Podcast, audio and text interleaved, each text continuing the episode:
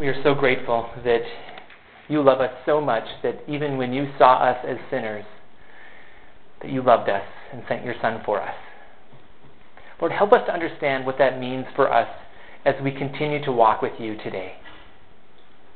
In Jesus' name we pray. Amen. All right. So we're continuing our sermon series in the book of Psalms. Every year around Thanksgiving, we do this here at Cornerstone. And one of the things I love about the Psalms is that they help us wherever we are coming from. They help us to turn to God, but they help us to do it in the right way. One of the things that's important for us to know is that we shouldn't just seek God any which way we think is best. We should learn what God thinks is best, and we should approach Him in that way. Now, the psalm that I picked out today is one that I chose about six months ago uh, when Christine and I took our trip to Australia during my sabbatical. I was at my friend's church on a very interesting day. He's a, he's a pastor there, and uh, I had heard about this situation ahead of time. It's a day that I hope we never have to deal with something like this at Cornerstone. On that day, there was a congregational meeting to address the issues of a woman who had been causing a bunch of problems in church with her actions. Um, the church had gone through all the proper channels, at least from what I had heard, to try to talk to her individually, to try to, to bring in uh, some leaders to talk with her, but this woman just would not listen. And it came to the point where they had to have a congregational meeting to address the issues that this woman was creating because it was causing such division in the church. So it came to the point where biblically, like it says in Matthew 18, they, they had to take it to the church. Now, that same day, uh, perhaps on an unrelated theme, but at that church, they asked me to come up and read Psalm 85 and give a few comments on it.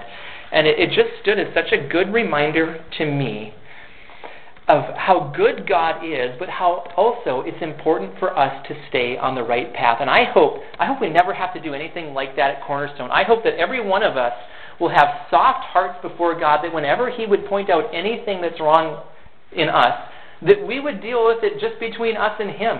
That we wouldn't need anybody to come and and uh, help us. I mean, obviously, we all need people to come and, and point out our weaknesses. But I hope that we would have soft, humble hearts to respond. So the reason I chose Psalm 85 to preach on today is, is because of that experience I had in Australia. It's not because of any situation here at Cornerstone. And, and just a quick side note sometimes um, people come up to preachers afterwards and they say things like, Preacher, how did you know exactly what was going on in my life? That sermon was just for me. And, you know, hey, great, I'm glad.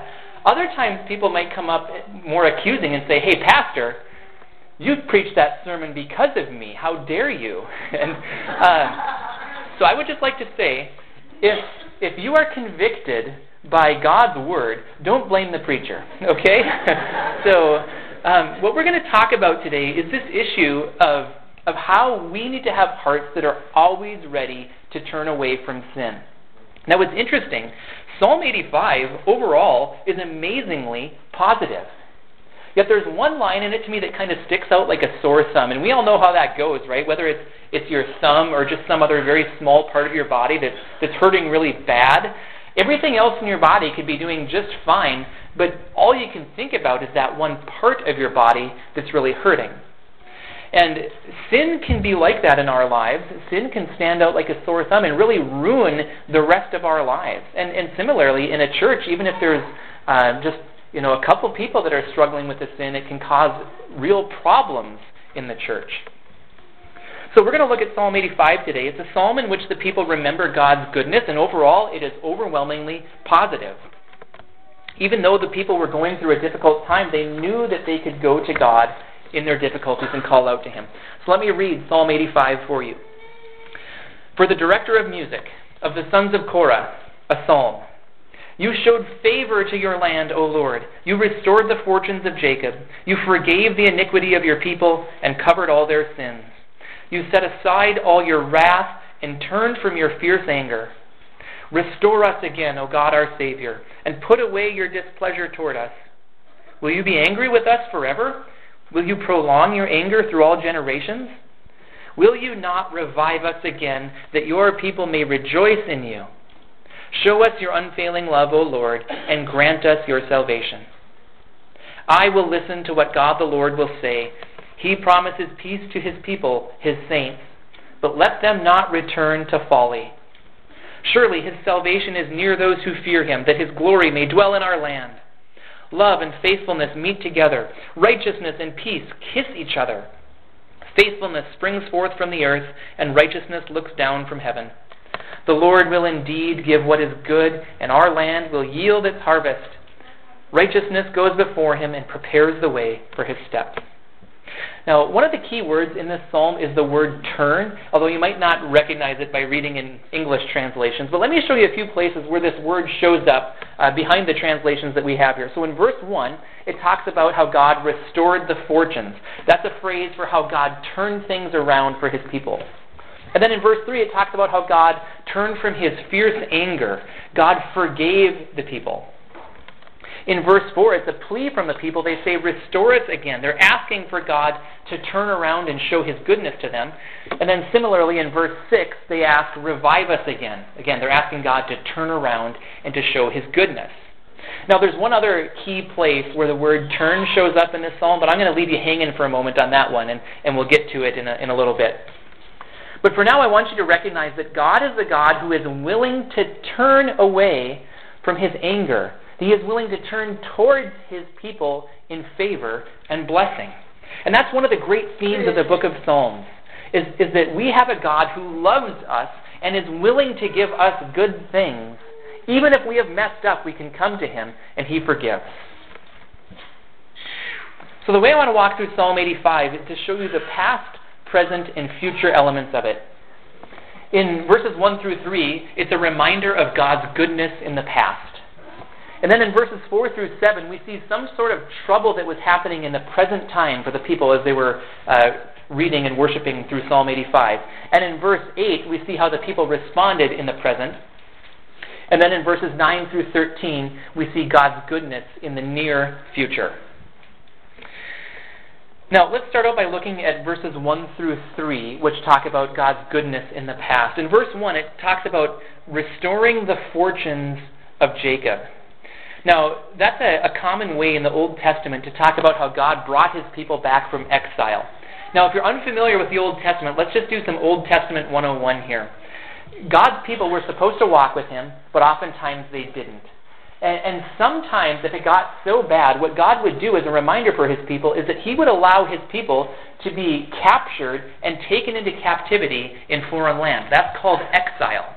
Yet sometimes when God's people were in exile, they could call out to him. They could call out to him anytime. And, and sometimes when they would call out to him, God would restore them and bring them back into their land. So that's what's behind that phrase, you restored the fortunes of Jacob. It was God showing his favor to his people. And then it goes on to say in verses 2 through 3 that, that it shows how God was willing to forgive the sins of his people, how he set aside his wrath and turned from his fierce anger. Now, for us, as we look at these verses in 2017, let it stand as a reminder for us that we don't always walk with God the way that we should. Yet God is still willing to forgive us. And, and the perfect picture of that would be the cross of Jesus Christ, right? We see God's willingness to forgive. We see that we are the people who had sinned, Yet we see our sin penalty placed on Jesus Christ, so that when he died, he died for us, for our sins. And when he rose again from the dead, he showed that he had risen triumphantly, that there is victory for any of us who would receive Jesus Christ as our Savior and Lord. That we can walk rightly with him now, that we can live with him forever. It's the goodness of God. So, just like the people in Psalm 85 could look back at God's goodness, to look back at how they they were brought out of exile and brought into their home.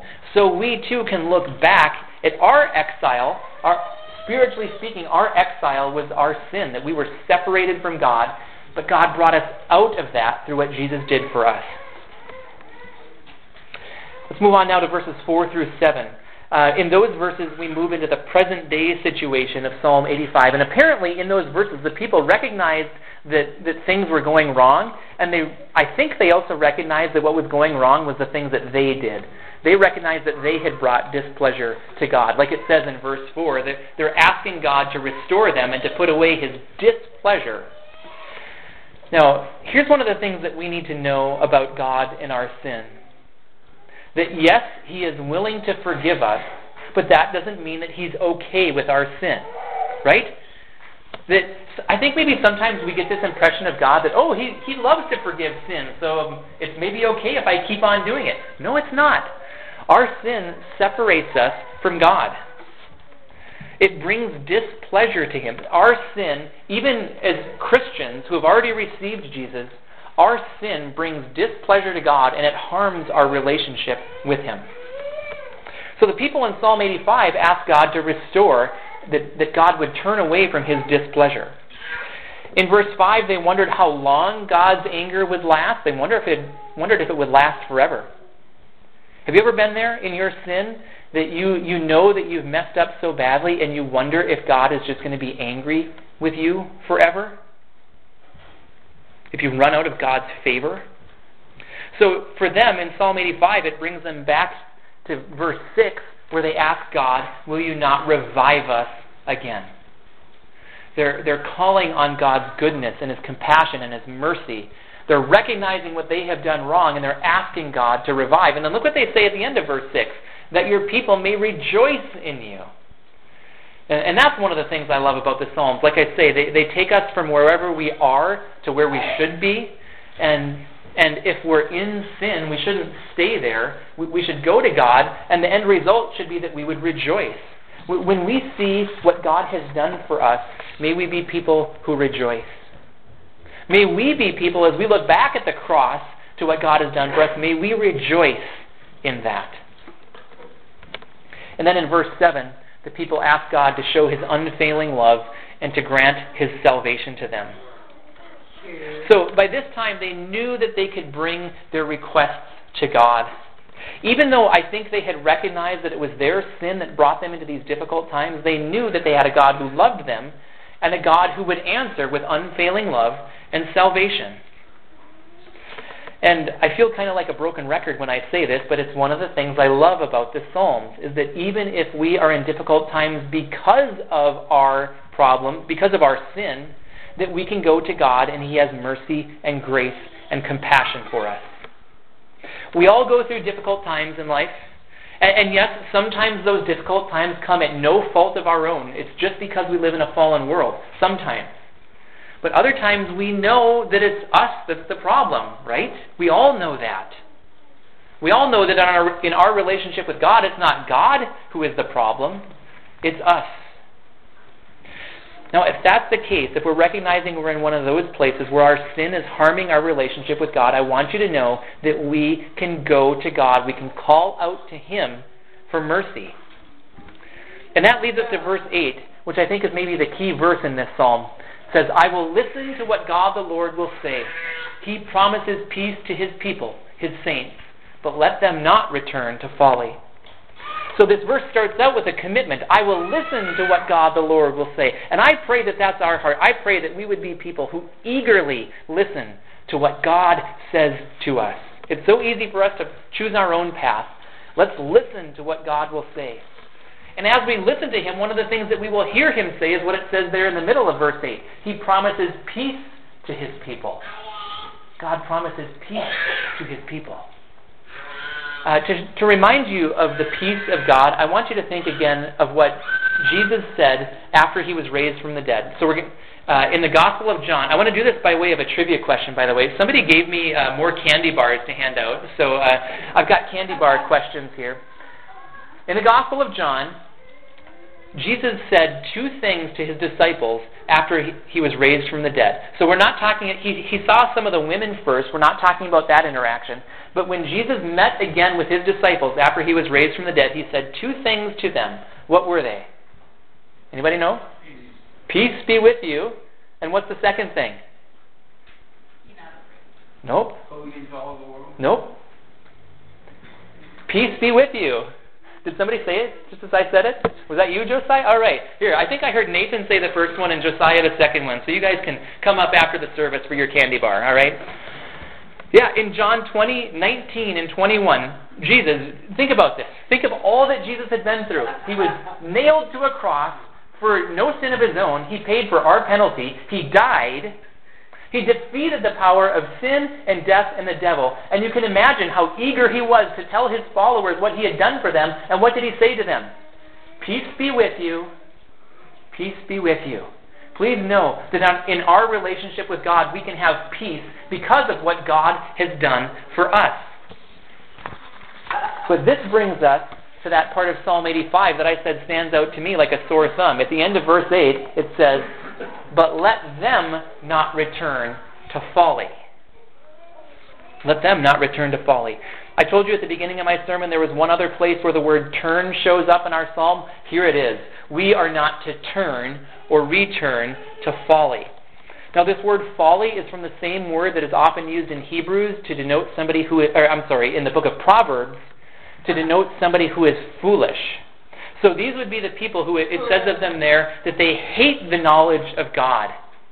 These would be people who choose their own path. That, that God has a path He wants us to take, but foolish people don't want to take that path. And they might not say that they hate God, but by their actions they show themselves to be fools as they take the wrong path. So here in Psalm 85, it urges us not to return to folly. So here's how it works in Psalm 85. The people are crying out to God, asking Him to turn from His wrath, His anger, His displeasure. If they want to, God to turn like that, though, they are to recognize that they should not return to their folly. So, why should we think that we should get in on God's goodness and His favor if we're going to go on the path of foolishness, on the path of sin? When Old Testament writers wanted to compliment a person, one of the things that they would say is that he did not turn aside to the right or to the left. Or as we think about the New Testament, I love the word picture in 1 John that God is light and he invites us into fellowship with him and we are to walk in the light. Yet some people stray and they walk in the darkness. So, either from that Old Testament picture or that New Testament picture, we get this idea that God has a path that He wants us to walk on, and we are not to stray from it. We are to keep on that path. We are not to turn to folly. So, I want to ask you a couple questions here about folly. Number one, why would we turn to folly? You ever asked yourself that question? Why do we do it? One answer is habit, right? Um, think about it, about it this way we have spent so much time in our lives sinning. We have spent far too much time taking the wrong path in life. And did you know that each time we take the wrong path, we're training ourselves to do it again? It's like each time we take the wrong path, we kind of carve out a path and it kind of becomes a rut. And do you ever feel like you've been stuck in a sin? Well, maybe it's because you have taken that path so often that you carved a rut and you feel stuck in it. Now, we're not stuck in it because God can help us out of it. But that's, I think, one of the reasons that we turn to folly is because it's habit. It's so natural for us to keep going that way. Perhaps another reason that we keep going to folly is as simple as pleasure. When temptation comes, it comes with a deceptive promise of pleasure. And too often we go there. And let's be honest, we've all been there. Do you know why they call it temptation? Because it's tempting. And if we don't admit that, I think we harm ourselves. So, one of the reasons that we turn to folly is because we see the pleasures of sin and we want to go there. That's not the way it should be, but that's what we do. But perhaps the main reason that we turn to folly is because we forget, and maybe we forget it just for a moment, but we forget that God is the Lord. When we take the path of folly, we assume that we have the right to direct our paths how we want to. And if we do so, it's like we set ourselves up as a false Lord of our own life. The word Lord means master, and if He's our master, it means that we should follow Him wherever He leads us. It is foolishness for us to think that we can lead ourselves in a better way than God can. It is foolishness to think that by choosing our own path that we can lead ourselves into more joy than God can give us. So, the first question why would we turn to folly? We all have an answer to that question, and it's not a good answer. But the second question then why should we repent? Why should we repent? Well, our sin separates us from God. Adam and Eve learned that the hard way in the Garden of Eden. We see evidence of it every day of our lives. Now, if we want to walk with God, it should be obvious to us that we should flee from our sin that God has a better path for us, and that path of life has nothing to do with sin. So if we ever catch ourselves straying off the path, what we should do is we should turn around. And did you know that the word repent in the Old Testament usually is just simply the word turn? I looked this up in my translation of the Bible, and almost every time the Old Testament calls us to repent, it's this word for turn. We are to, to turn around from our selfish ways, from our sinful ways, and we are to turn back to God. We were created for a relationship with God. We were created to have love and joy and peace as we follow Him. And sin has no part in that. So if we catch ourselves in sin, we should turn around. And, and I love again how Psalm 85 8 put it let them not return to folly. We are to repent. Yet, if we're honest with ourselves, we can come up with lots of reasons not to repent, right? Maybe we look at our sin and we think it's not that bad. Maybe we look at other people who have sinned against us and we think it's okay for us to treat them poorly because of how they have treated us. Do you ever get caught in that cycle? If you do, if you find yourselves making decisions to distance yourself from other people, um, please know that you might be part of that problem. Or maybe we don't repent because we just enjoy the pleasure of sin so much that we just kind of want to keep it around. And again, we need to be honest with ourselves here. Look into our own hearts. So please, I urge you, if there's any sin in your life, repent. And that leads us to our application here. Is there any folly, any foolishness in your life right now? And if so, repent. Sin will not lead us to God's favor sin comes with that, that false promise of satisfaction, but it doesn't lead us to life. So may we be people who recognize our sin for what it is. So is there any sin in your life right now? I just want you all to think about that. Don't think about your neighbor right now. I want you to think about you. Is there some sin that you're struggling with in the darkness? Maybe you think that no one else knows about it. God knows about it. And if it's there, it is harming your relationship with God, even if you think you've got it hidden and covered. Bring it into the light. Or, or maybe you're struggling with the sin of unforgiveness towards someone else. Uh, and here's where I want to urge you don't just do Minnesota nice. Okay? We know how to do that, right? Somebody's sinned against us or you've sinned against them, and we know how to put on the smiling face and say, Hi, how are you doing? Sure is terrible weather we've had, isn't it? And all the while, your heart is seething on the inside. Um, maybe somebody has sinned against you and, and, you don't know what to do about it. Well, here's, here's one piece of advice. I think this is fantastic here. Proverbs 19:11. A man's wisdom gives him patience. It is to his glory to overlook an offense. Sometimes when someone has sinned against you, maybe the only thing that needs to happen is you just say, I'm going to overlook that one. I am going to choose to forgive that person. Uh, it's all too easy for us to keep on living uh, by holding a grudge against somebody else. They did something, and maybe it's even just one thing that they, they did wrong to us, and we're going to hold it against them. I want us to be people who are willing to forgive like God forgave us. Think if God did that to us, if just one sin of ours against God and He turned His back on us forever. Praise the Lord, that's not what He has done. He welcomes us back into relationship with Him through forgiveness. And maybe we need to extend that kind of forgiveness to other people. And maybe the only thing that needs to happen is you just need to overlook it.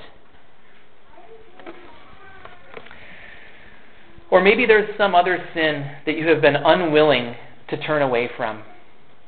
Maybe it's a habit. Maybe it's something that you enjoy too much. But let me tell you this again, going back to that uh, that congregational meeting that I saw in Australia six months ago, and, and trust me, I I am not the judge of this woman who is causing the problems. Uh, I I don't intend to, to to judge her by anything that I'm saying, but her church came to her that day and begged her to repent. In fact, there was one poignant moment in that congregational meeting where there was a man who had two teenage daughters, and he, he addressed this woman and he said, Would you please teach my daughters how to repent? Show them what to do when you have done something wrong. And it just reminded me that I never want to get to that point where my heart is so hard that I'm unwilling to listen to God. And again, I'm not saying that this woman, you know, maybe she was in the right for what she did. I'm not the one to judge that. Although, if you were to hear this, the story behind it, you would think it's so trivial, and it was. Um, but what it shows us, and here I'm going to talk about my heart here, I'm not going to point the finger at anybody else. In my heart, I know that I can hold on to things longer than I should. In my heart, I know that there can be unforgiveness. In my heart, I know that there can be an unwillingness to repent as quickly as I should. And I want us to be people who look into our own hearts and who recognize that we do not want to stay in folly, in foolishness. Satan would love to bring disunity by tempting us to stay in our sin. Satan would love to bring disunity in our church by attacking the relationships in our church. So I just want to ask you that question. Uh, how are your relationships with people in the church here? Is there anything that you need to do to make something right? Is there anybody you need to forgive? If you are harboring bitterness or anger or just plain unkindness toward anyone, please repent of that. It won't bring about life. So let God search your heart and show you if there's anything you need to turn from. I love Psalm 139, 23 through 24 on the, this. These are verses I would recommend that you um, memorize and ask God, ask the Holy Spirit to show your heart. Here's what they say Search me, O God, and know my heart. Test me and know my anxious thoughts. See if there is any offensive way in me and lead me in the way everlasting. Maybe you want to write down these verses and and uh, find a quiet time somewhere today and just pray through these verses slowly and give God that opportunity to show you what's on your heart. Let's be people who eagerly let God show us our sin so we can turn from it. Now, as we look at Psalm 85 8, we can, we can easily see the negativity in it. It's no fun to look at our sin or to think about how it damages us.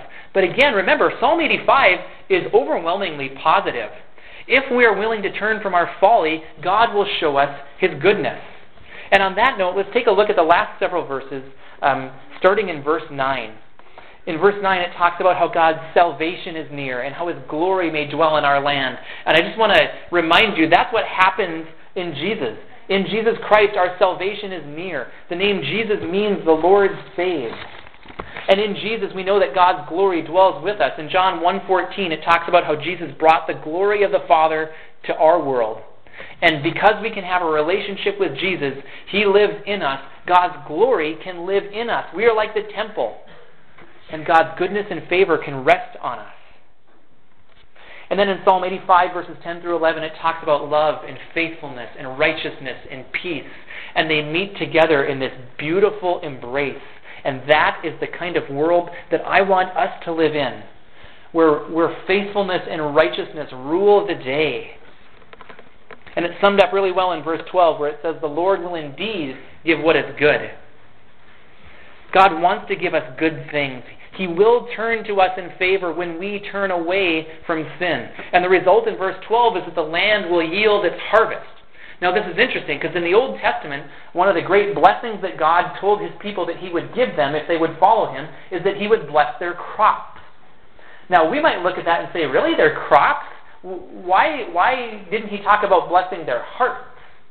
Well, one of the ways that God blessed his people was by providing for them, by giving them the things that they needed. And it's a similar thing for us in the New Testament, where Jesus said, Seek first God's kingdom and his righteousness, and all these things will be given to you as well. But then also, as we look at the New Testament, we do see those, those more heartfelt, uh, those, those inner blessings that God wants to give. As we think about our land yielding its harvest, I think of the fruit of the Spirit love, joy, peace, patience, kindness, goodness, faithfulness, gentleness, and self control springing up from within all of us as we keep in step with the Holy Spirit. God will do that in us, He will produce that fruit. God will also produce the fruit of us helping others come to know Jesus and of us helping others grow in their faith. That's the kind of fruit that God will produce in us. The Lord will indeed give us what is good as we walk with Him, as we turn away from sin, God will give blessings to us. And this is because God is righteous and He Himself always walks in what is right. That's what verse 13 tells us. Now, from our perspective, we could say it this way that, that God is good to us, that God has a path for us that He wants us to walk on, and we should turn away from sin. He will lead us in paths of righteousness for His name's sake. Now, in conclusion, here, I want to remind you that most of Psalm 85 is positive. It's a psalm about how God forgives and restores and saves and gives what is good.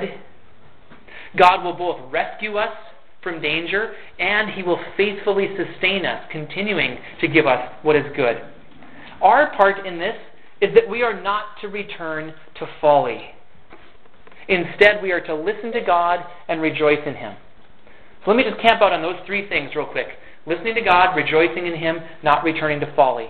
In regard to listening, are you eagerly listening to God? God loves to speak to us. He leads His people. He's given us His Word that we can look into. So, are you eagerly listening to God? Are you spending time by yourself reading God's Word and asking the Holy Spirit to point out to you what's in there? Are you doing things like coming to church and uh, maybe you're part of a Bible study where you're listening, you're seeking out God's Word in such a way that you will listen to Him? Are you praying? And when you pray, are you not just saying to God the things that you want, but are you taking time to listen to Him? May we be people who eagerly listen to God. And then the next one, rejoicing. Are you regularly rejoicing in God? In verse 8 it says, He promises, uh, no, I'm sorry, verse 6. Will you not revive us again that your people may rejoice in you? Is your heart regularly rejoicing in God? Remember, a heart that rejoices in God is a heart that stays close to God. So, how often do you just stop and say, God, thank you for who you are? When was the last time you just spent time in prayer listing off the things that you're thankful for that God has done for you? Do you have a heart that regularly rejoices? And then, in regard to not returning to folly, if you ever find yourself off the path, how quickly do you get back on it? A quote that has been so helpful to me, and others have said it has been helpful to them. It comes from uh, Ron Burgett. He used to be the free church pastor in Alexandria, and now he's a missionary. He said something like this The best I have been able to do is to stray less often and come back more quickly. Isn't that so good? The best I've been able to do is to stray less often and come back more quickly. If we have strayed, let's repent and let's do it quickly. Let's do it quickly. Let's ask God to form within us hearts that are eager to turn from sin because we know that sin does not bring about life. We should be people who are always willing to repent. And I don't mean by that to say that everything we do is wrong. That, that's not my opinion of us. but I do want us to have hearts that are always ready to listen to God, that whenever He would point out something in our life that is not right with us, that we would get on the right path, that we would turn around. Are you humble in that way? A humble attitude will help you out so much. A humble heart is a heart that stays close to God. So, again, is there anything that's wrong in your heart? Is there any sin that you're holding on to? Any relationship that's broken and you've done something in it? Uh, is there any pattern that you're in that you shouldn't be in? Is there any pattern that you're not in that you should be in? Is there anything that's wrong in your heart? If there's anything that's lingering there, if so, take it to God right now. Repent of it. And part of our repentance then, after we've asked God to, to cleanse us, is that we ask Him to give us the strength that we would go in the right direction. And what's the alternative if we're not going to repent? Are we just going to hang on to our sin and let our relationship with God and our relationships with others be damaged? Are we going to pretend that sin will bring us life? Now, usually repentance is messy. But in repentance, we will find restoration and blessing. God will turn toward us in favor. Let's be people who are always ready to turn to Him. Would you pray with me? Heavenly Father, we thank you for your goodness. We, we read of how you restored the fortunes of Jacob, and we are reminded of how you turned towards us in favor through Jesus Christ. We thank you, Jesus, for your death and resurrection that mean life for all who will believe. But God, we know that sometimes we stray. That though you have a path for us, sometimes we get off it. God, I pray that you would show us, that you would search our hearts and, and show us any offensive way in us. Even right now, God, show us our sin. Those things that we have done, those things that we have not done that we should have. Please forgive us for our sins and lead us into what is good and right, that we might live in the place where where love and faithfulness meet together, where righteousness and peace kiss each other. God, we thank you for your favor, for your blessing. We ask that we would, we would be people who walk closely with you, who live in your blessing, and who bless you. In Jesus' name we pray. Amen.